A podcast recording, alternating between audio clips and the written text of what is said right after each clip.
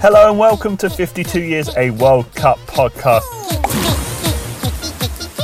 We will be covering what just happened, which was Tunisia versus England, and also other games as well. We have behind me is my wall chart, which I use uh, thanks to Bishop's printers who got me that wall chart. Um, so we'll be going through the games on the wall chart that we've missed also in the last two days. We will be talking about VAR in our VAR watch and uh, all the usual features and stuff like that. So let's talk about Tunisia versus England. It ended uh, Tunisia 1, England 2. Uh, England took the lead with a Harry Kane from Harry Kane, and then it was equalised through a, a, slightly, you know, controversial penalty that was given, and then in the well, we thought it was going to end one-one, and then Harry Kane popped up in the very last minute. I think it was stoppage time. He popped up and uh, won it for England. So I was sort of prepared to talk about how England are just not clinical enough and that's why they weren't going to win. But obviously they won and they sort of broke the script. I thought we were going to talk about how England keep drawing their first game, how they're in a bit of trouble because, um, you know, if, if they drawed with Tunisia, they would have to beat Panama and then potentially get someone off Belgium to guarantee qualification. So, you know, it's very, you know, that's how important that Harry Kane goal was. It wasn't just winning that game. It was effectively, you know, making it a lot easier to qualify out the tournament because now if England beat Panama, then they're fine.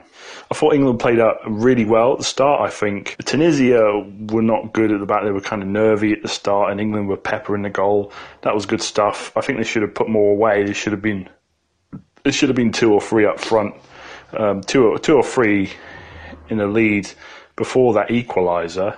I think Raheem Sterling just isn't a very good player for England. Like I know, you know, he's done all this stuff for Man City, but it doesn't mean anything. We've seen it all before in the in the 2000s with Gerrard and Lampard. It means nothing how you play for your club. It's all about how you play for your country, and they're not playing. He's just not. I, especially at the tournament level, he hasn't delivered to the level he needs to. I mean, Lingard wasn't great either. I think the man the match was Kieran Trippier. He looked really good uh, how he was going forward. I like his pace, his delivery, especially was particularly good. Um, and it's not often you compliment a right back so much, but I think Kieran Trippier definitely deserves it. it looks like a bright future for Kieran Trippier in the England team. There is an issue that was brought up in the game about VAR, the video assistant ref, so we might as well talk about our VAR watch. VAR, VAR,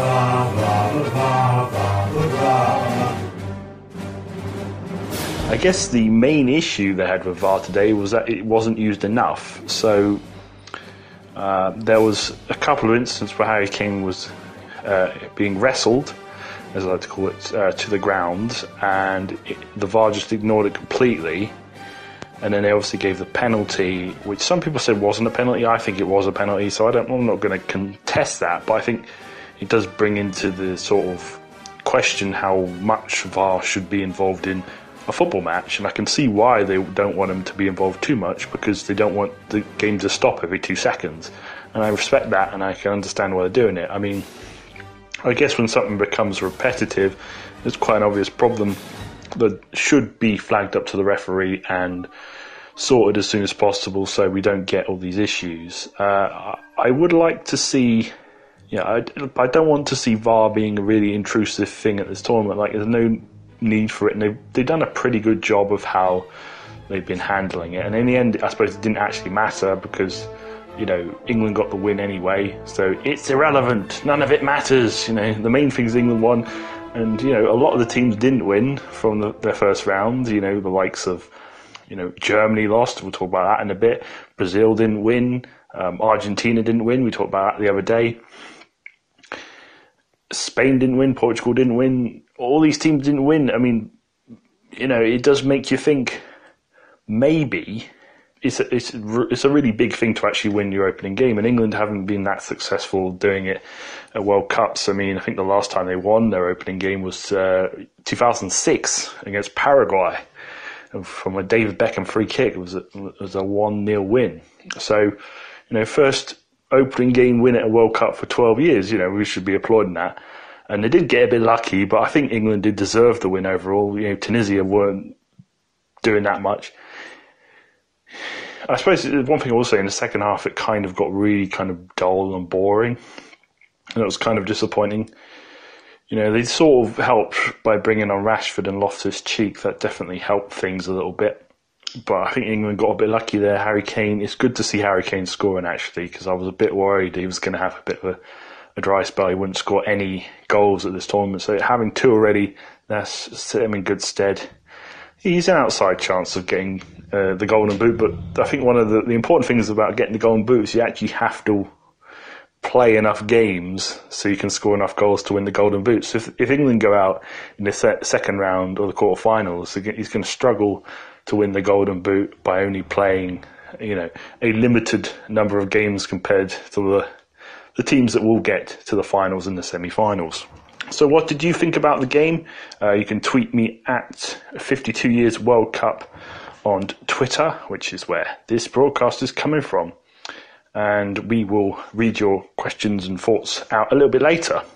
But first, I turn to my wall chart and we will look at Group F and E and G, which is what's happened in the last three days.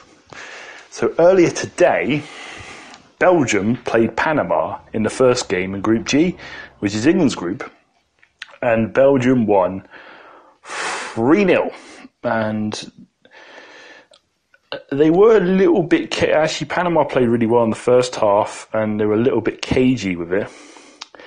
In the second half, they really turned on the style. Uh, two goals from Lukaku in the second half wrapped it up for the Belgians, and you know look impressive. And I guess if you want to say who's the team that looks most impressive so far, you might have to put Belgium up there. But they are playing Panama, so it's all about perspective at the end of the day. Um, it's it's good to see though Belgium sort of playing as a team. This is not just individuals anymore. You know, De Bruyne and Lukaku linking up quite well. You've also you've got a lot of talent in there with Hazard and Mertens as well. So, yeah, I definitely see the Belgians winning this group. I don't think that's in doubt. Um, I would say, I don't know. I, I, think I think I think it is possible they could win it, but they need to take it game by game especially considering they've never gone past the very early stages, Belgium. So it's, this is a case of, you know, concentrating on what's next as opposed to thinking about the bigger thing. I know Mexico are kind of different. this would be a nice segue to the Germany-Mexico match, which was yesterday. Uh, I watched that match and yeah, Germany had a few sort of bad results in friendlies and people sort of, you know, put, it to one side. Say, oh, it's just you know, it's it's just friendlies. Who cares about friendlies? It's just experimenting. It's fine. And then here we are in the World Cup, and they lose their first game, and it's kind of the curse of the winners of the World Cup losing the first losing the first game, potentially going out of the group stages. So it happened to Spain in 2014. It happened to Italy in 2010, and it happened to France in 2002. Then again, on the flip side, you can say that Spain lost their first game of, of, the 2010 World Cup and actually went came back to win the whole thing. So it doesn't mean the end of the world if you lose uh, if you lose your first game, but it does put you on the back foot. Germany had a lot of chance. Mexico, you know, their first half performance was fantastic. I thought um, they they completely out well, I won't say completely outplayed, but they you know, they really uh, sort of enhanced Germany's weaknesses. You could tell the problems with uh, with Germany from the way uh, Mexico were playing, and they exploited that and got the goal from Lozano, who's a pretty promising talent there. Germany had a load of chances, especially in the second half, to get back in it. Just nothing would go in.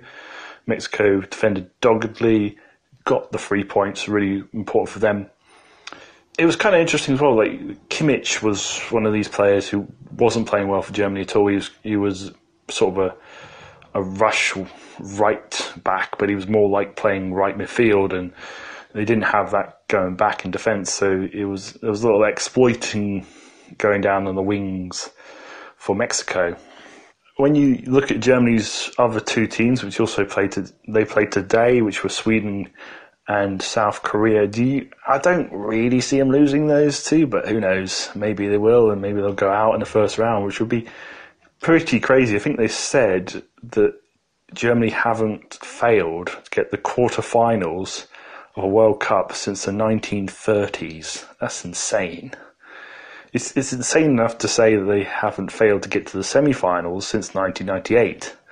But you add the fact they never got the quarterfinals since the 1930s, that's even more crazy. Let's talk about Sweden versus um, South Korea. It ended 1 0 to Sweden uh, after a uh, penalty was given. VAR gave a penalty. It was a pretty fair penalty, and they, Sweden put it away. And they were the better team, so they did deserve the win. I don't see South Korea really doing much after this.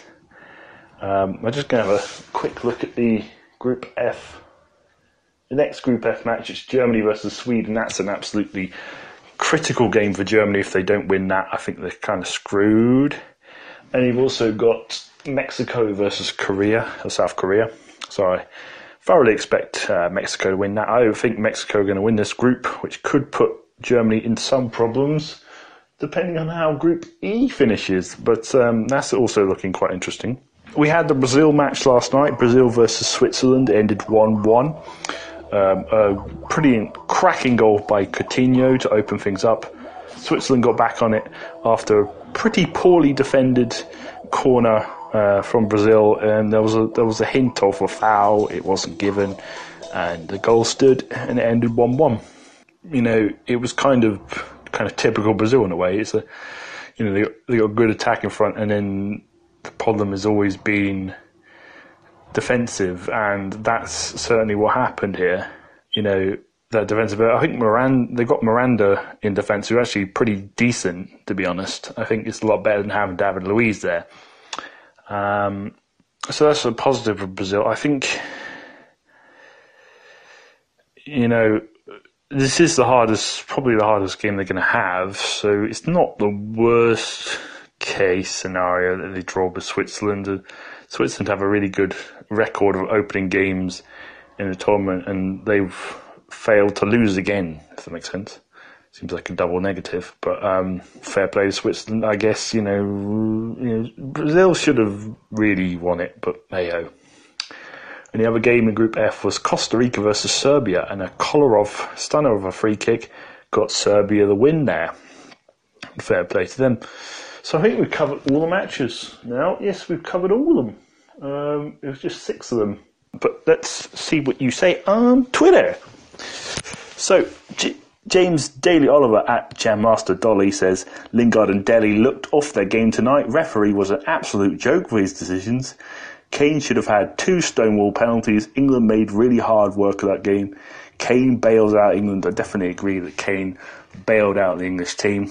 Um, yeah, I think uh, yeah the referee. You know, I guess he did make a few errors, but like I don't know. I, I I'm just not one a person to sort of blame a referee. I think it's so sort of cliche to just blame the referee for losing, and actually some of the responsibilities on the team and how they play rather than the referee, uh, how the referee.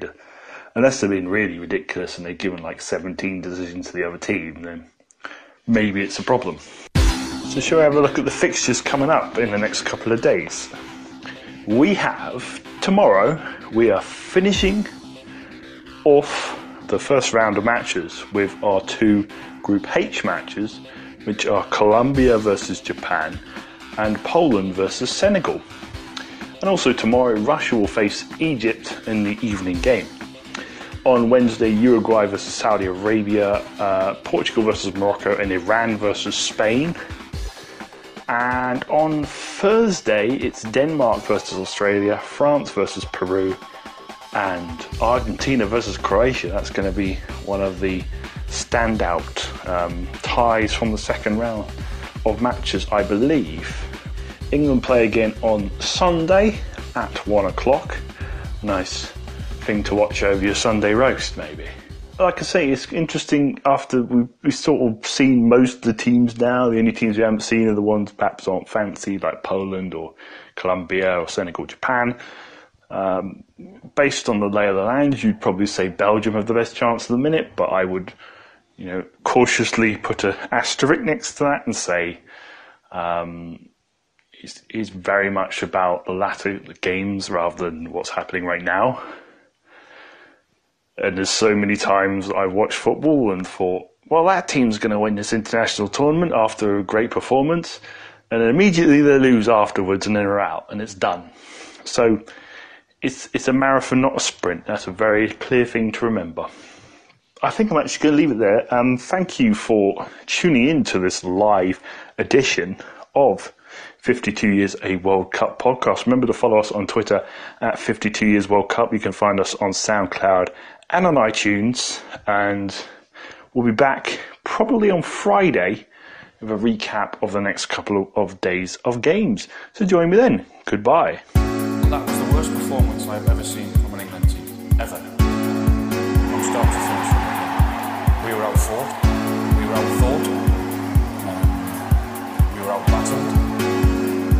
Totally hopeless for 90 minutes.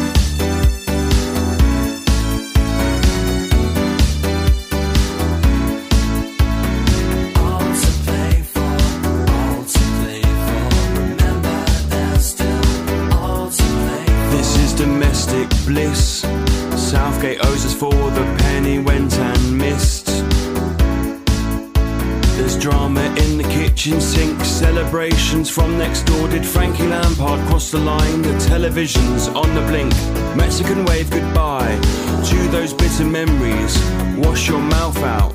Pray Harry Kane is fit. River plates and twisted fates, we played the lottery.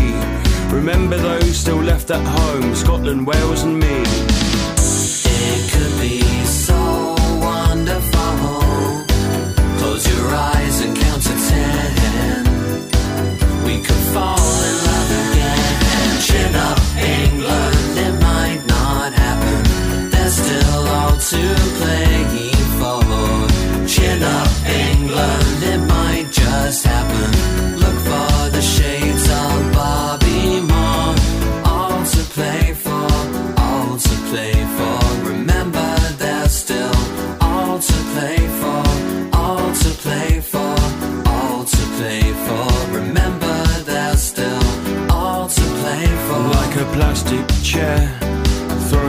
a European market square.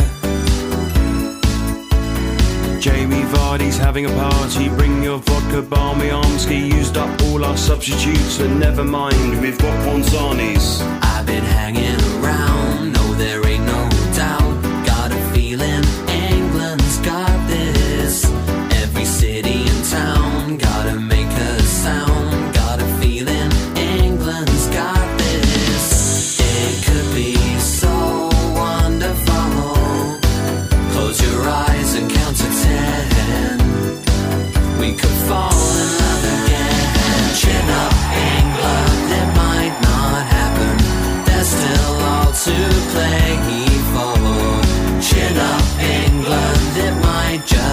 nothing